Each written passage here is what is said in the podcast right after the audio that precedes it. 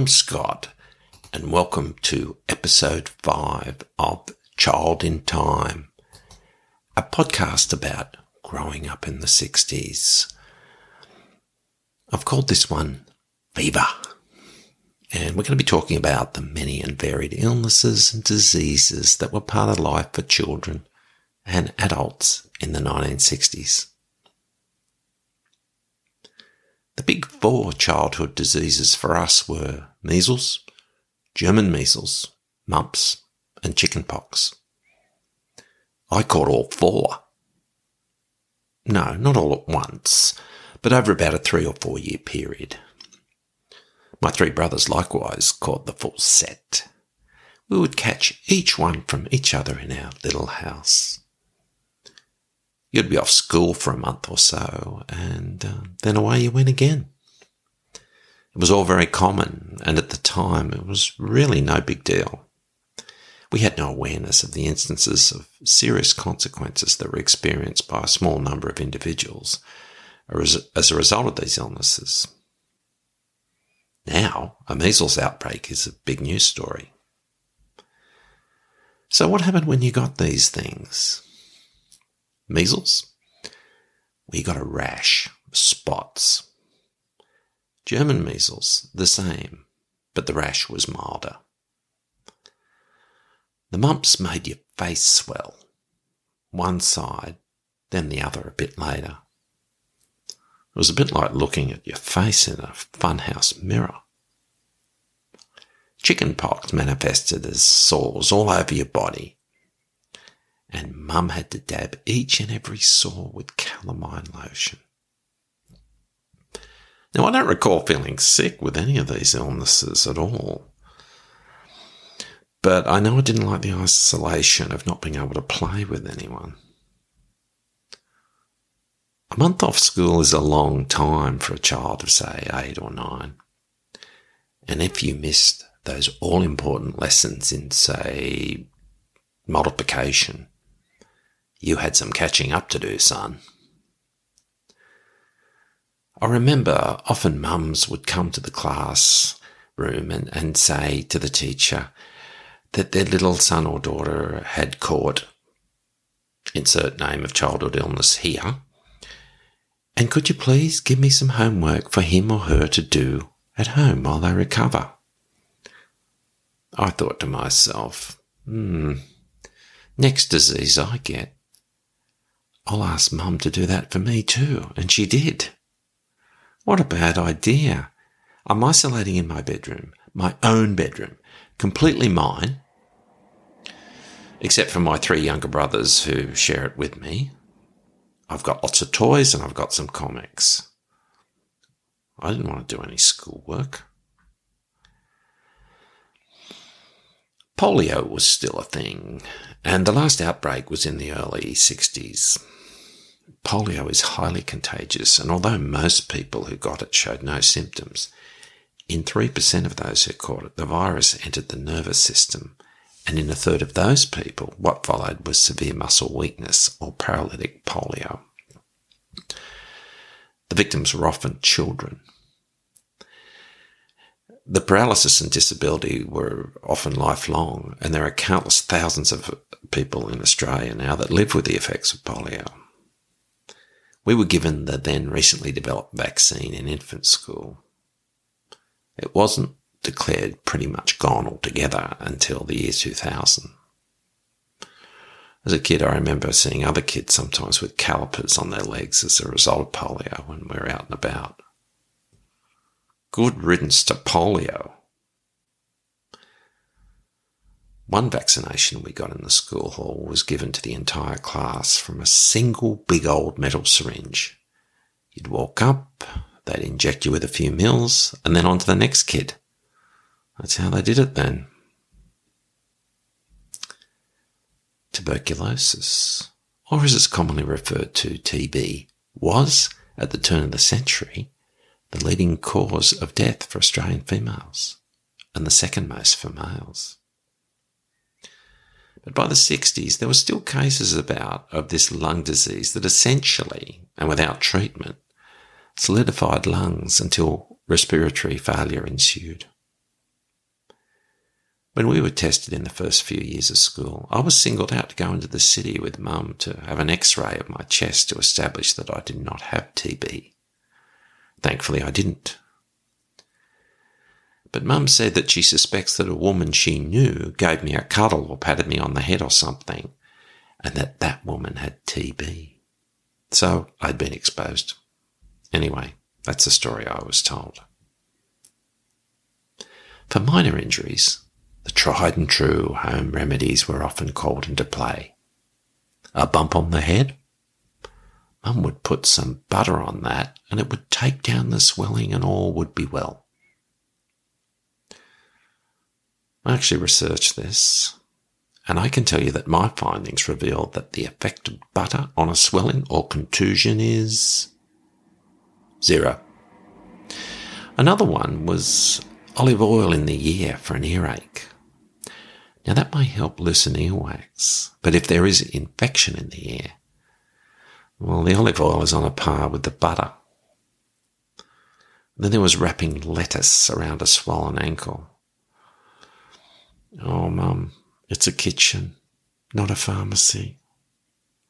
But a mother's love could cure many things. When free to roam around the neighbourhood, a fun thing to do was find discarded fibro sheeting and snap it in two. This would make a very pleasingly loud bang and was, I suppose, a bit of a precursor to bubble wrap.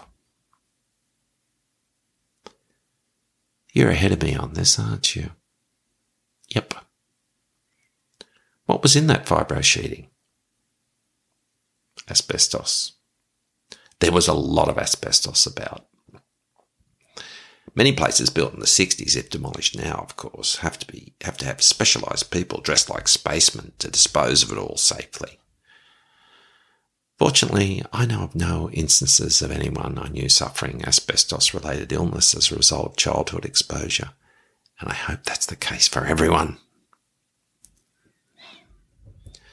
Next, we have the APC powders. They were around from the 1930s to the 1970s.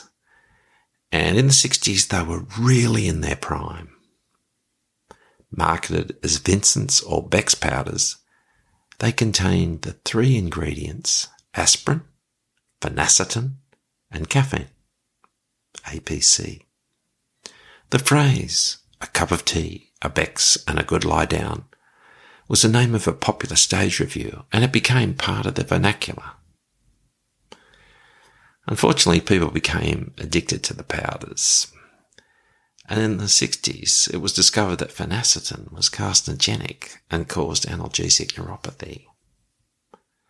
When phenacetin was banned in 1979, there was a significant reduction in the incidence of renal cancer, particularly in women on a few occasions when I had a temperature or something and mum didn't have anything else to hand, she would open one of the paper sachets of Vincent's powder and get me to take about half the contents. Up to that time, it was the most bitter thing I'd ever tasted. And I thought, why do people take this stuff? My grandfather died quite young, in about 1965 or 6, I think. He never smoked or drank, but after he had a stroke, he did not have the kidney function to support life. After he died, it was discovered the waste paper bin next to his desk was crammed full to the brim with countless hundreds of empty APC sachets. My parents didn't smoke, and despite being bombarded with cigarette advertisements on TV, on billboards, and in print suggesting the contrary, they told it it was a very, very bad thing to do and we must never smoke. I thought, well, this must be really good. And at the first viable opportunity, I was down behind the wash shed at school, having that first illicit puff from a smoke that some boy had stolen from his parents' pack. After a couple of my first schoolboy excursions into the ultra cool world of sophistication and worldliness, puffing on a cigarette, one of our clandestine little group pointed out that Scotty only puffs. He doesn't do the drawback. This was unfortunately the case. I didn't inhale. I just puffed. I said, okay, sure. I'll do the drawback. I inhaled a deep lungful. I'll show them, I thought. Then what immediately followed was technically mild nicotine poisoning. Suddenly I felt nauseous and dizzy. My friends laughed as I lurched towards the wall of the shed. Oh, this wasn't like the ad said. I wasn't in some exotic location surrounded by beautiful women. I didn't have anything witty to say, and I was the antithesis of suave. You know, I never smoked again.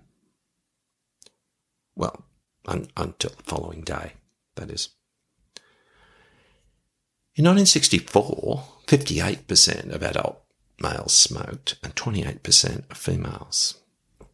The latest figures I could find from uh, 2019 were 14% of males and 12% of females still smoke.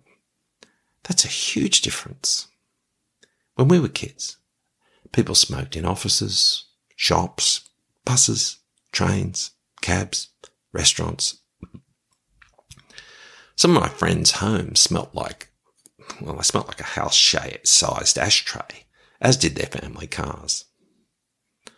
As a child possessing the most delicate thing in human physiology, that is the developing lungs of a child, mum and or dad were not giving you lung cancer as you spent all that time at home or in the car doing your passive smoking.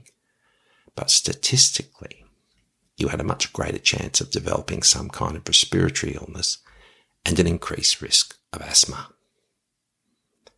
Children could buy cigarettes too. One teacher gave me 40 cents and sent me to the corner shop a few times to buy him 20 Peter Stuyvesant. No problem. I was eight years old after all.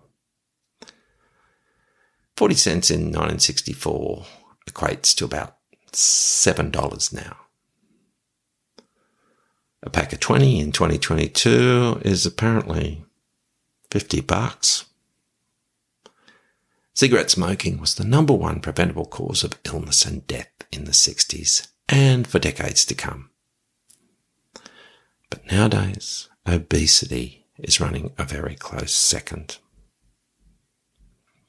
I've mentioned in a previous episode that we grew up without sunscreen and uh, the no hat, no play rules that were designed to prevent sun damage and skin cancer didn't exist for us at all.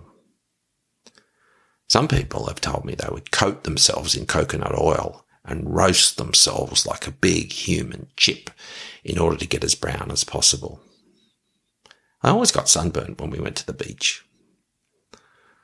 Last time I saw my dermatologist, I opined that at the current rate of his cutting suspect bits of my skin off. By 2045, I'll look like one of those skinless mannequins you see in museums. Australia has just about the highest rate of skin cancer in the world.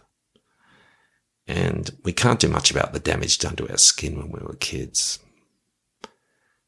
There was sunscreen starting to become available, but I had no experience of it and the SPF factor was only about 4, unlike the 50% and up we get now.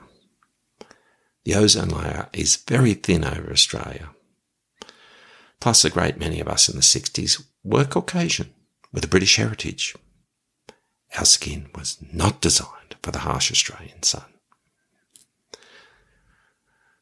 Now, I'm a direct descendant of a convict who was transported to Australia on the Third Fleet.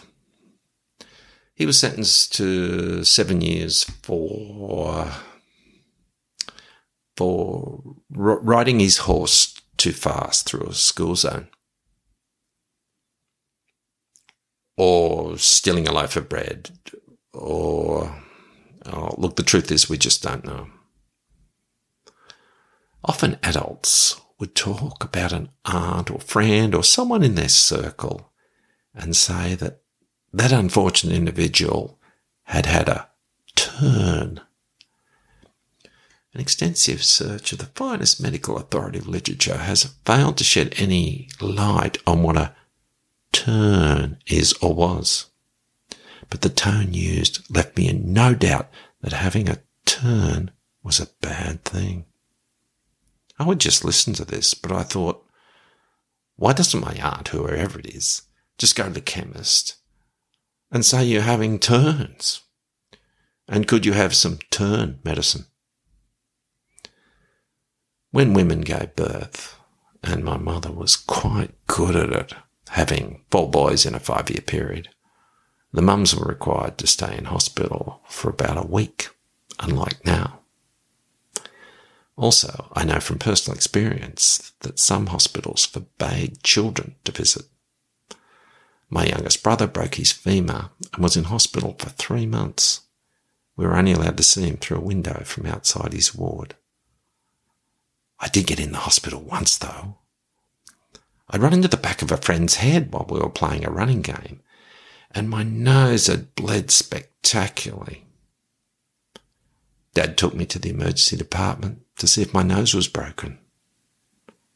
The friendly doctor who examined my nose in his little room assured us that it wasn't broken, though my nose would never be quite as nature intended. It was a brief examination. How brief? Well, the doctor was still smoking the same cigarette when we left as he was when we went in. Thanks for listening. If you like it, please tell one other person, spread the word. And look, I've been really, really knocked out with the incredible support I've had since I started this just five weeks ago. I love your comments. Um, some people have contacted me already. They want a part two of this episode or making suggestions. That's great. Uh, just go to www.childintime.life, not childinlife.com. I couldn't afford that. There's a link in the notes and uh, we'll talk soon. Bye.